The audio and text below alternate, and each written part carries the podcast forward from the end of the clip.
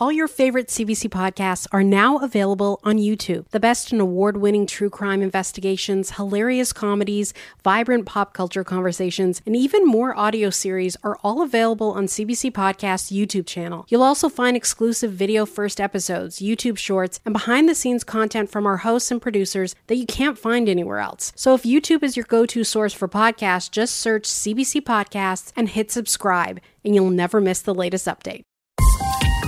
This is a CBC podcast. Hey, I'm Tom Power. Welcome to Q.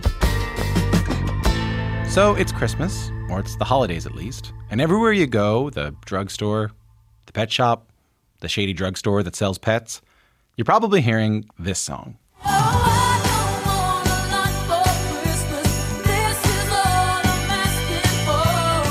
That's Mariah Carey, and All I Want for Christmas Is You.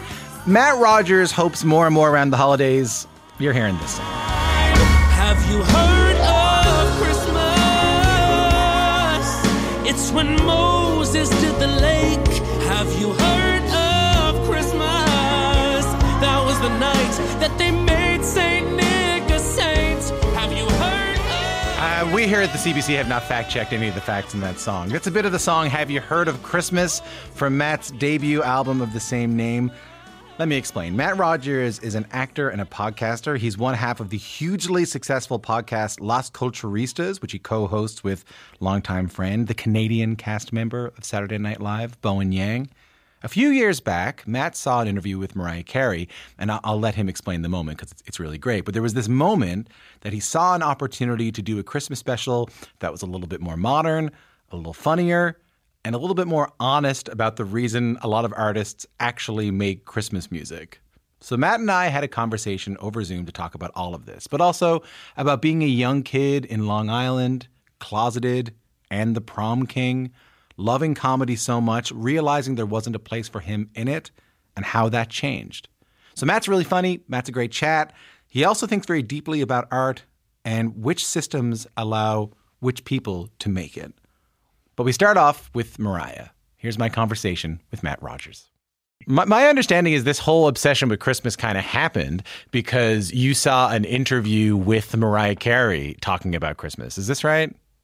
Well, I think the obsession with Christmas started from childhood because Christmas is sort of inescapable, especially in the Roman Catholic house that I was raised in. And I grew up on Long Island. So, you know, it was like sort of an inescapable culture. But the idea for the project that was Have You Heard of Christmas was I was watching an interview with Mariah Carey, sort of as I'm wont to do. I am a dyed in the wool lamb, card carrying member of the Lambily. Is that what is that what the club. Mariah Carey fans are called? Lambs? we we are the lambs. We are the Lambily. We are the family of lambs. Ah, yes. Okay, this is good. So hold on, what are the other ones? Like Swifties. There's the Swifties, which I'm also a card carrying member of that. There's the Arianators, which are the Aria fans. There's the Selenators, which are the Selena Gomez fans. monsters, which are um, Little Monsters. little little monsters, right? Which are Nicki Minaj fans. No, the, come on. Those are those are Lady, Gaga, fans. Lady Gaga fans, man. I'm No, on the like Nicki Min- What are- what are- what Nicki Minaj fans? are the Barbs. the Barbs. They're the Barbs, the Barbies. and uh, I don't know, uh, public radio fans, oat milks. I didn't know if you knew that. They- yeah, yeah, they're called oat milks. Yeah, I don't know if you knew that. You know, you you you kind of know you made it when you have that. Yeah. So uh, actually, Bowen and I have our own fan community. The Las Culturistas listeners are called the Readers, oh, and they've they've recently started going by the Katies because so many of their names are Katie. But just to answer your question, um, yeah, I was watching an interview with Mariah Carey probably in like 2016, which is really like it was sort of like Mariah was always coming back and taking a bite out of Christmas every year. But then in like 2014, 2015, 2016, it felt like it sort of did get this like insane third wave.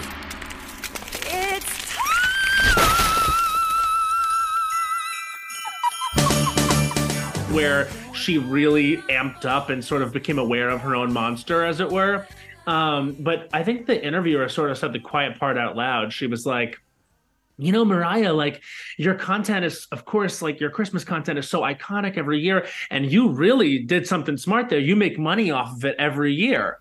And I kind of thought it was so funny that they said the quiet part out loud right there with the capitalism of it all. So I said, Oh, you know, it would be hilarious is if I out of nowhere just said, Hey, come to the duplex in the West Village. I'm doing my Christmas album. It's for sure real. It's definitely coming out.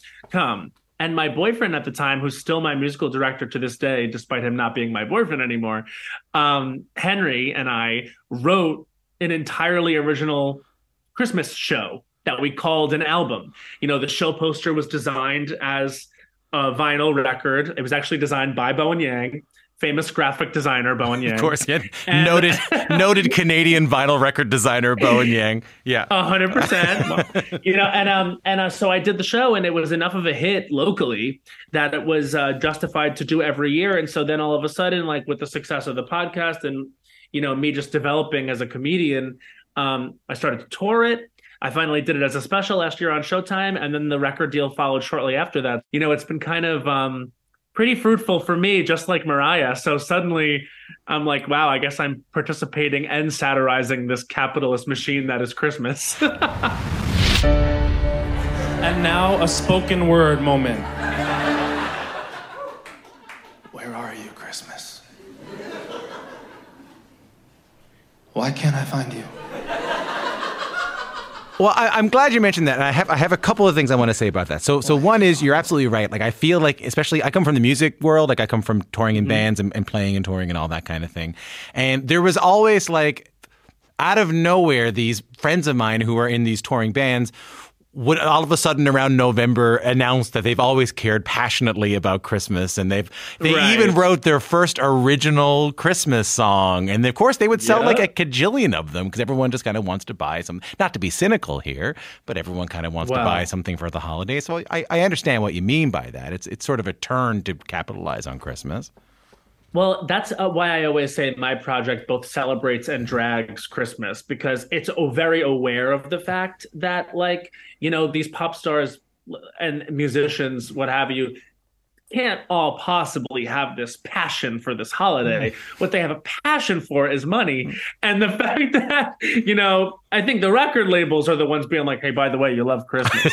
um, so so that they can go out and like participate in this like really foolproof, you know what I mean, industry, which is the Christmas music industry. And, you know, so it's but, but by the same token, like it is such a warm and cuddly and friendly and fun time of year. So what I think has helped my project is I do get to sort of like stand by the comedy and that we are sort of taking the piss out of the fact that like we all participate in this like very, very, very about the bottom line culture, which is Christmas, but also like there are the wonderful parts of it, like the the great characters and the togetherness and the you know the imbibing. Like there's there's so much in it, and so it just is an entire landscape to be explored musically and comedically, which I love. And you know, it's it doesn't take itself too seriously at least on my record. I, I, can't speak for Josh Groban. I probably could. you know what? You can try but, and speak for Josh Groban.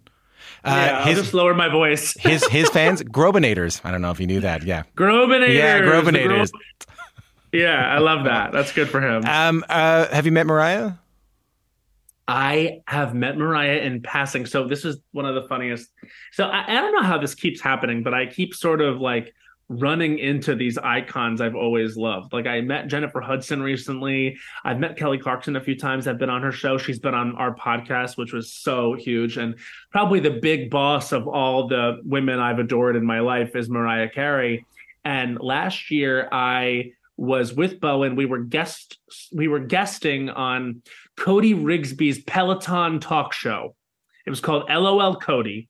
And so basically, um, this was in the midst of Mariah doing her like big, you know, endorsement with Peloton. I think that was the the big engine of last year. And so, so she um, was doing a bit on that episode. So she sort of comes out in like what had to be 6,000 inch heels, does like a bit on a pedestal with Cody. And I'm literally on the bike in the Peloton class you know, like pedaling next to her. And I realized that they had put me there because they knew I was such a huge fan. And I guess hopefully to catch me on camera, like mouth agape, staring at the legend herself. And she turns to me when she's done with her comedic bit that she was doing. And she goes, Can you help me down? Like she mouths the words, Can you help me down? So I nearly tear my ACL wrenching myself out of that Peloton bike. I run over in the Peloton shoes and like help her down to safety. I got to touch her hand Wow. and be responsible for her, um, you know, click, click, clacking over to safety. So we have met. I don't know that she would remember it, but it's sort of like the way I would want to meet Mariah Carey. You know what I mean? And like a passing puff of Christmas smoke. You didn't get to tell her, hey, you mean a lot to me, or hey, I, I did this did whole thing based on you. I did not. Um, and you know, I would imagine that her team is pretty careful about what they tell her. Like, there's a song on my album called "Hottest Female Up in Whoville," which is um, written from the perspective of Martha May Whovier from The Grinch in the style of a Mariah Carey song. We hold on. We we have that song. Can we just take a listen to it? Just take a listen to this. Sure. Listen. oh, oh, oh. Got this jacuzzi running.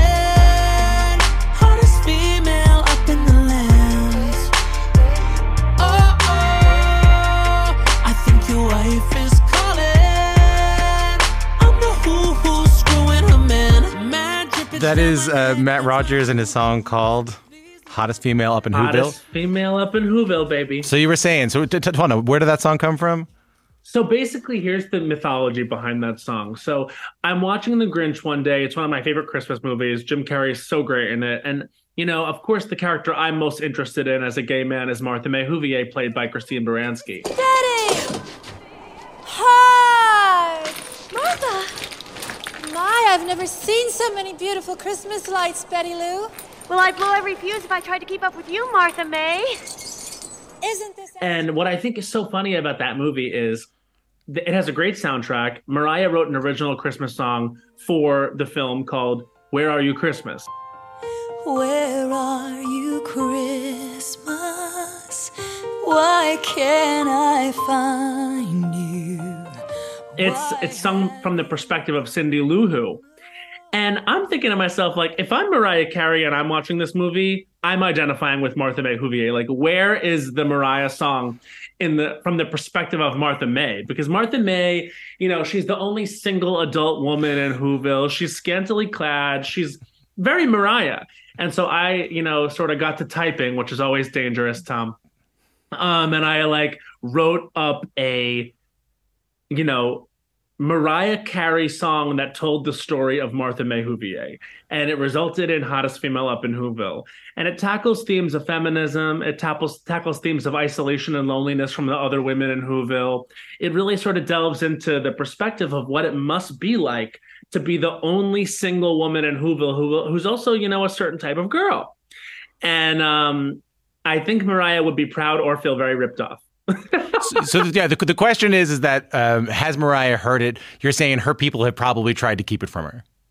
You know what? I actually think they shouldn't because I think she'd appreciate it. And I think that if there's anything Mariah loves, it's a lamb, and I am one of them. Like I, I and I think that you can't listen to that song and not know that I'm someone that has religiously studied Mariah Carey. I mean, like I'm pretty proud of my vocal on it. You know, I'm not saying I'm hitting whistle tone notes, but like I, I think I got into the character of the way that she sings, and if anyone would know how to mimic her, it's me. Trust me. I'm I'm I'm religious about this stuff. So, so for people who are listening to this who don't know what Matt's referring to there, whistle tone notes are, is the register that Mariah Carey, very few people can hit, but like Mariah Carey is able to access this other register, like above what we would call like falsetto, which is this sort of whistle tone. You'll hear it at the end of like Heartbreaker, where she does the, Yeah. ah, I can't, I mean, I can't do it at all. So I guess the the most famous instance of her whistle tone and the range of her whistle tone is probably her song "Emotion." But I like the way I feel. How, how's your whistle tone?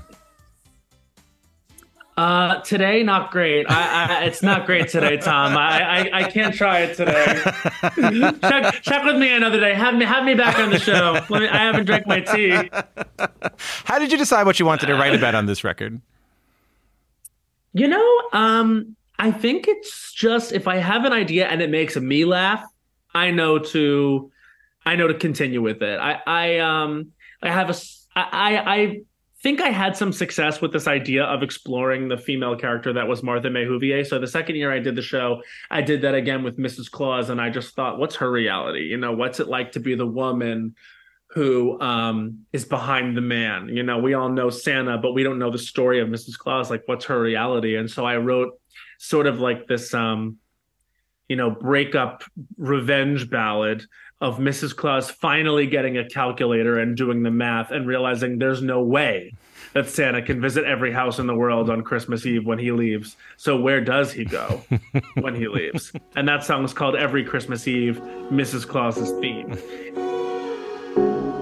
You've been bad. I know that when you and your reindeer boys gear up, that you'll look back. You'll say it's 24 hours, I'll see you later, but I did the math. I bet you thought that I would not be capable of that. But I bought a calculator.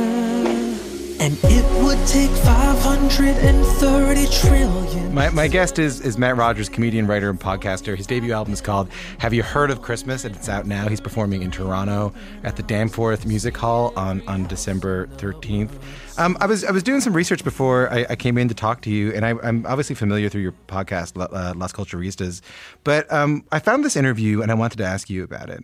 You said that um, growing up, you knew comedy was something that you liked, but you knew that it kind of wasn't for you, that there wasn't really a place for, for you in it.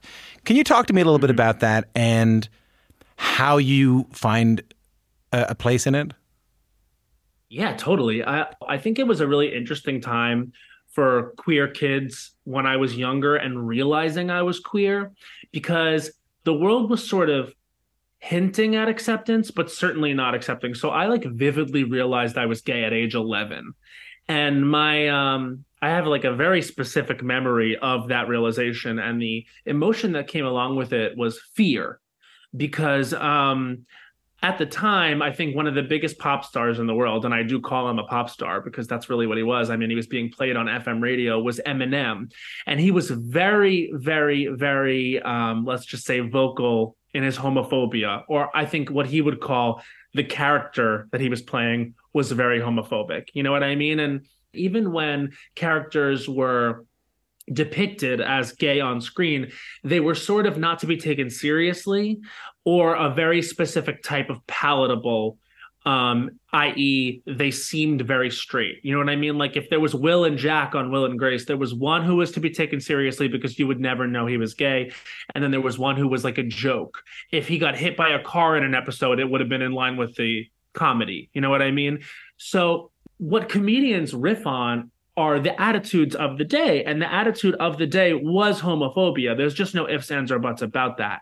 And to say nothing of stand up, where pretty much like you know, it was just not a place where you saw gay comedians. And so when I say you don't really know you can be it if you don't see it, mm. there just wasn't a future for me in that.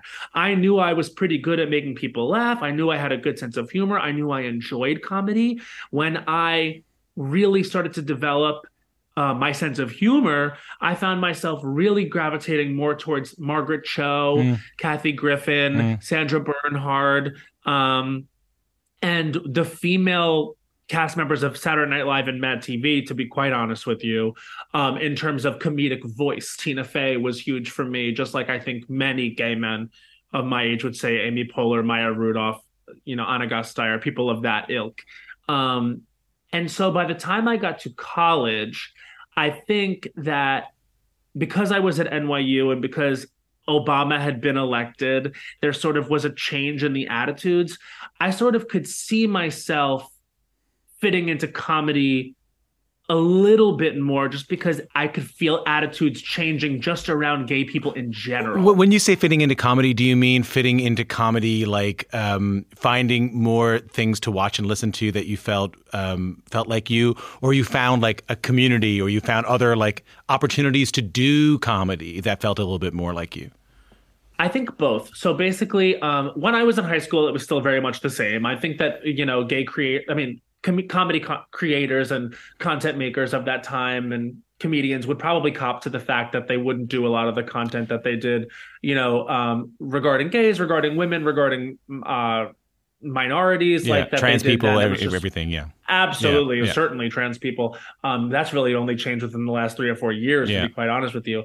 But um, but I think that what happened was is I went to NYU and I became part of the sketch comedy group, and um, it started to just like comedy just started to reflect the values of the world a little bit more, and as it felt like the people around me were more progressive, that comedy became more progressive. I mean, when you do now that you've done the podcast with Bowen, when you look into your, I know that like early days, finding out that you guys had a live show that had an audience was like, oh wow, there's a there's a. There, uh, I've Yeah. heard people ask you when was the moment that you knew the podcast was working. I've heard you point to that live show as an example. Oh look, I knew that people were coming out. But now that you're telling me your story, I, I think I understand it in another context, Yeah. which is also like, oh, there's a lot of people who, hey, I felt isolated in my own comedy taste for so long. Oh, there's a lot of people in seats right now who have the same comedy taste that I do. That's that's meaningful. Well, I think what says everything is when Bowen and I started that podcast, we really did not think anyone would listen to it. Like we were just doing it for ourselves. And then when it became this thing, uh, which I have to tell you was the last thing I think would be quote unquote the thing. Yeah. Um, it made me realize like, oh, actually my voice is a valid comedic voice. And now to be honest with you, it's something that I think I rely on as a crutch sometimes. Like sometimes I'm like, it's weird. Like once, like I used to be the kind of person who like really worked hard to create characters. You know what I mean? Like I used to like be a sketch comedy person. Like I was like a real writer and I would create so many people that weren't myself to play. Now when I realize like, oh, my comedic voice is valid, which I just literally Tom did not know and did not think was real. Now I'm like, oh, okay, cool. Like that's a lot less work for me. Like I can actually Oh, just yeah. filter my own observations and my own sensibilities into my comedy. And that works now in a way that I just never thought it would. Of course, I'm grateful for my education and ultimately grateful for my adversity that I went through. And I think every one of my peers would say the same thing. But it's really fascinating when you realize that, like, kind of the world was wrong all the time. Like I, I, I I always had something to say and I always had contributions. I really just didn't see it reflected back and therefore i didn't believe it. And so if I, if I think i think if there's one thing that i'm really proud of it's the fact that we could be a part of that change in a visible way. Because i know that that means a lot to people just to hear people who may not exactly look or sound like them but who at least don't look and sound like everyone else That's the first part of my conversation with comedian Matt Rogers. We've been talking about his album Have You Heard of Christmas? More of my conversation with comedian Matt Rogers coming up. Hi, I'm Jesse Cruickshank. Jesse Cruickshank. I host the number one comedy podcast called Phone a Friend. Girl, let's phone a friend. Not only do I break down the biggest stories in pop culture with guests like Dan Levy and members of NSYNC, I do it with my own personal boy band singing jingles throughout because it's my show. It's your show, girl. New episodes of Phone a Friend Yeah. drop Thursdays wherever you get your podcasts. So work it, girl. Yeah, work it. Okay, that's enough.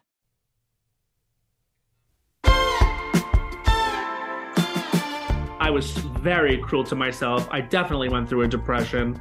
I I would say I'm really, you know, not to say too much, but like of course it affects a friendship. You know what I mean? Like of course it does. I'm Tom Power. You're listening to Q. You're in the middle of my conversation with the comedian and podcaster Matt Rogers, who's most famously known for being one half of the big hit podcast Las Culturistas, which he hosts with Saturday Night Live cast member and Canadian Bowen Yang. So let's talk about that. In the first part of our conversation, Matt and I were talking about him finding his voice in comedy, you know, how the podcast made him realize that the stuff inside of him that he thought was funny was was worthy of an audience. And we talked about his Christmas album and his Christmas special. But yeah, let's let's talk about this part of the, the interview. So Matt and Bowen host this podcast together, and they've been partners in comedy for a long time. And when something blows up, um, this often happens. Matt and Bowen were asked to audition for Saturday Night Live the job that will change your life in comedy. Matt was pretty sure they were both going to get it. And then only Bowen gets the job and Matt doesn't. That's where our conversation picks up, and I'm really grateful to Matt um, for his honesty in this part of the conversation. I learned a lot. Take a listen. So my, my understanding of it is that you and Bowen are doing the podcast. Everything's going really well. Um, you're both yeah. brought in to audition for SNL. Bowen gets mm-hmm. SNL, and and you don't get get SNL. So yeah. I thought about that when I watched. Um, did you watch that movie Don't Think Twice about with Keegan Michael Key? I I did watch Don't Think Twice. So yeah. for people who haven't seen it, it's about a sketch group where you know one of the members of the improv, improv group gets on what I think they call it like weekly weekly live or something like that or you know weekend live weekend live yeah they won't they, they mm-hmm. in, instead of Saturday Night Live and it and it really messes with their dynamic and it messes with their yeah. friendships and it ended up sending me down this rabbit hole of like reading about all these comedic partnerships that were kind of messed up by SNL like all totally. all these like the, the, the Lonely Island. There's like another guy in the Lonely Island that I don't know about, or like with Kyle Mooney, there's like another dude that I that I'm not that I'm not familiar with. And I've seen it sort of like mm-hmm. I've seen the way that that specific thing can wreak havoc on a partnership and on someone else's sort of like career and and work. And it didn't for you and Bowen, and it didn't for you. And mm-hmm. at least on this on this end of things. And I've, I've, i found that really really interesting on a bunch of levels. But I'll I'll stop talking here and just kind of hand it over to you. Like, what what do you make of that? You know, I think that. Well, what I'll say is, of course, I had my feelings about it. Yeah, you know right, what I mean? Right, like, right, right, right. Yeah. And I, I, I'm, I'm happy that like, um, it all worked out the way that it worked out. Yeah. And I'll say that from both sides. Like I am so proud of him yeah. and so thrilled for him and so unsurprised because I have always known he was such a star. But in terms of my own career, like I think at the time I did have to go through a mourning process because it wasn't just that I didn't get it. I got pretty close. Like I they I I went in more than once. I did the whole thing. Like I was like put on what they call hold for it like for a large period of time. Like there was a moment after one of my screen tests where I got back to my um I got back to my uh, my apartment. I looked myself in the mirror and I was like this is going to happen. I was like I'm actually going to get my dream you know? And now, after not getting it and moving on, I realized that wasn't my dream all along. You know what I mean? Like, my dream was to do what I'm doing. Yeah. And what I get to say is that I got that opportunity. Yeah. You know what I mean? Like, and what I get to say is that I have so many, I'm pretty much friends with the entire cast now. And I just know that, like, everything really does work out for a reason. And that sounds like cliche to say, but for me, it's true. I don't think that I would have thrived there. I, I worry about what it would have done to my mental health, to be honest with you. And I say that with all love and respect for everyone that's there and all support for everyone yeah. that's there. But I don't think it's for everyone. And, and it's literally not for everyone in a good way. Yeah. Um, I wouldn't, I don't have any regrets. I I think like there was of course that period of time where after you do it and you don't get it, you beat yourself up. You know what I mean? I was very cruel to myself. I definitely went through a depression. I I would say I'm really you know not to say too much, but like of course it affects a friendship. Yeah. You know what yeah. I mean? Like of course it does. Yeah. And um we were young. You know we were 27. Wow. Um and that's the thing is it's like I think that would have been a totally different thing to go through now at 33. I but I don't have any regrets and what a cool unique experience for both of us and we are still us. You know what I mean like and on these journeys that strengthen each other. What what I might add to that is that if this was 1983 that would have been one of two ways to get noticed. You get on SNL you do stand up on Johnny Carson. Like I don't know, like right. that. These are the only ways. The the point I was trying to make, and I do really appreciate what you're saying. The point I was trying to make was the fact that this happened when it did means that given what, everything you just told me about how there is an audience there that we didn't know about, sorry, that we knew about, but that wasn't being catered to by um, film and TV companies that that weren't being, yeah, you know. Yeah this happening in 2023 is is is what it, it, it, happens and affects everybody personally and emotionally.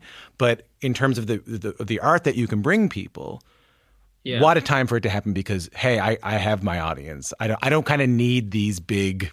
I, I don't need the seal of approval from that I might have needed in 1983. I can find my own audience now. And you have, you, you know what another thing is like I'm a I'm a kid from Long Island. Yeah. You know what I mean? Yeah. The question that you get asked by everyone Yeah. when you're like a funny kid or a kid pursuing comedy or whatever is when you're going to get on Saturday Night Live. When Yeah. you're going to get on Saturday Night Live. Yeah. So when you get that close, Mhm. there's like a psychological thing that happens where you're like, holy shit. Mm. Like this might really be a question I could answer. And then when you don't, it's like you know, it, it's just of course it's like gonna play with your head. And especially when you know, because Bowen was not my first very close friend that got that job. I had other extremely close friends. Like I had already Mike Myers. been through the thing. Yeah, exactly. My buddy Mike Myers. I had already been through the thing of like needing to adjust my life and my professional life because my best friend had gotten a job there. My Yeah. other best friend's name is Sudi Green, who when we were, I believe, 24, she got put on the writing staff there, and we had a pilot together that we were going to take out. And so I had already been through this, and I remember thinking at that time, I don't think I could go through this again. Thank God I probably won't. Mm. Cut to five years later, I go through it in this way that's like to such a crazier magnitude, and you know, but but I guess what I'm saying is I'm used to that scarcity mentality. I think it's what kind of Mm. drives me. You know what I mean? Like I thought when I was coming up in comedy in my 20s that like SNL was the peak and the pinnacle and if you didn't get that like and you had worked so hard for it like then like it was almost like there was like this period where I was like well maybe nothing else is like for me. But then I moved to Los Angeles. I got my first writing job. I, I wrote for the other two, um, which was like the coolest comedy on television at the time. And then I continued to work. And I just like realized as I moved forward, like, oh, this is such a tiny little Mm. little thing in the scope of the entertainment industry and in the scope of what I'm capable of.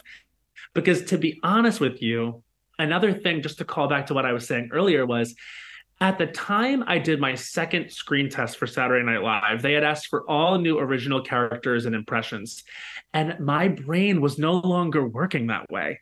I had discovered my comedic Ah, voice in the podcast. Yeah. Uh, suddenly I was like, I was like, I think that I'm over this.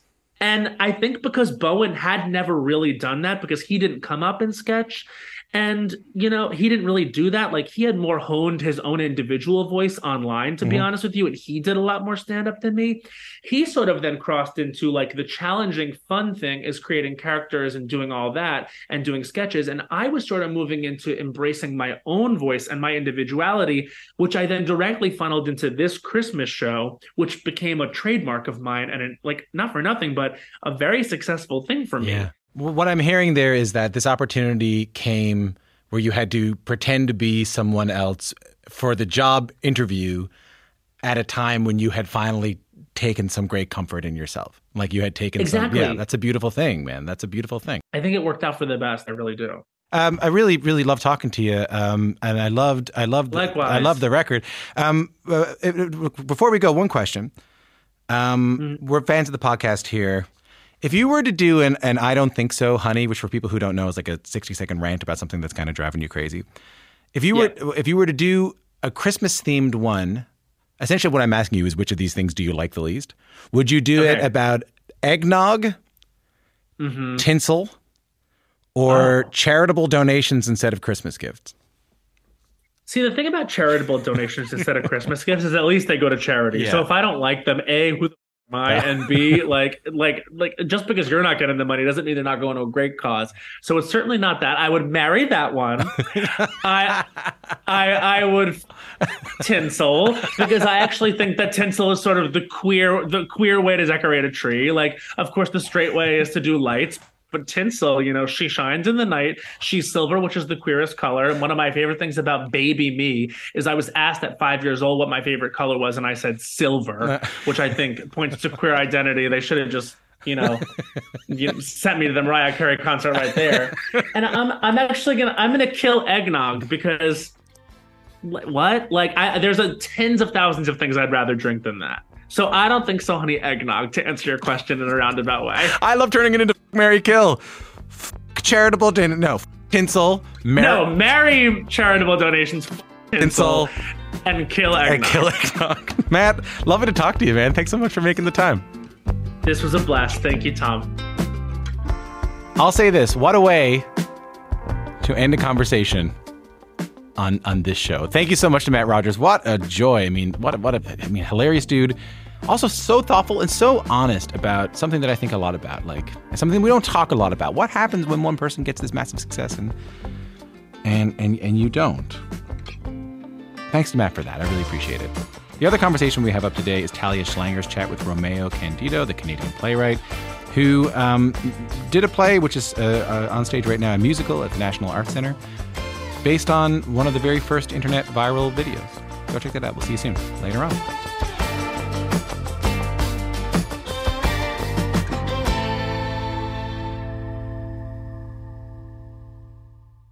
For more CBC podcasts, go to cbc.ca slash podcasts.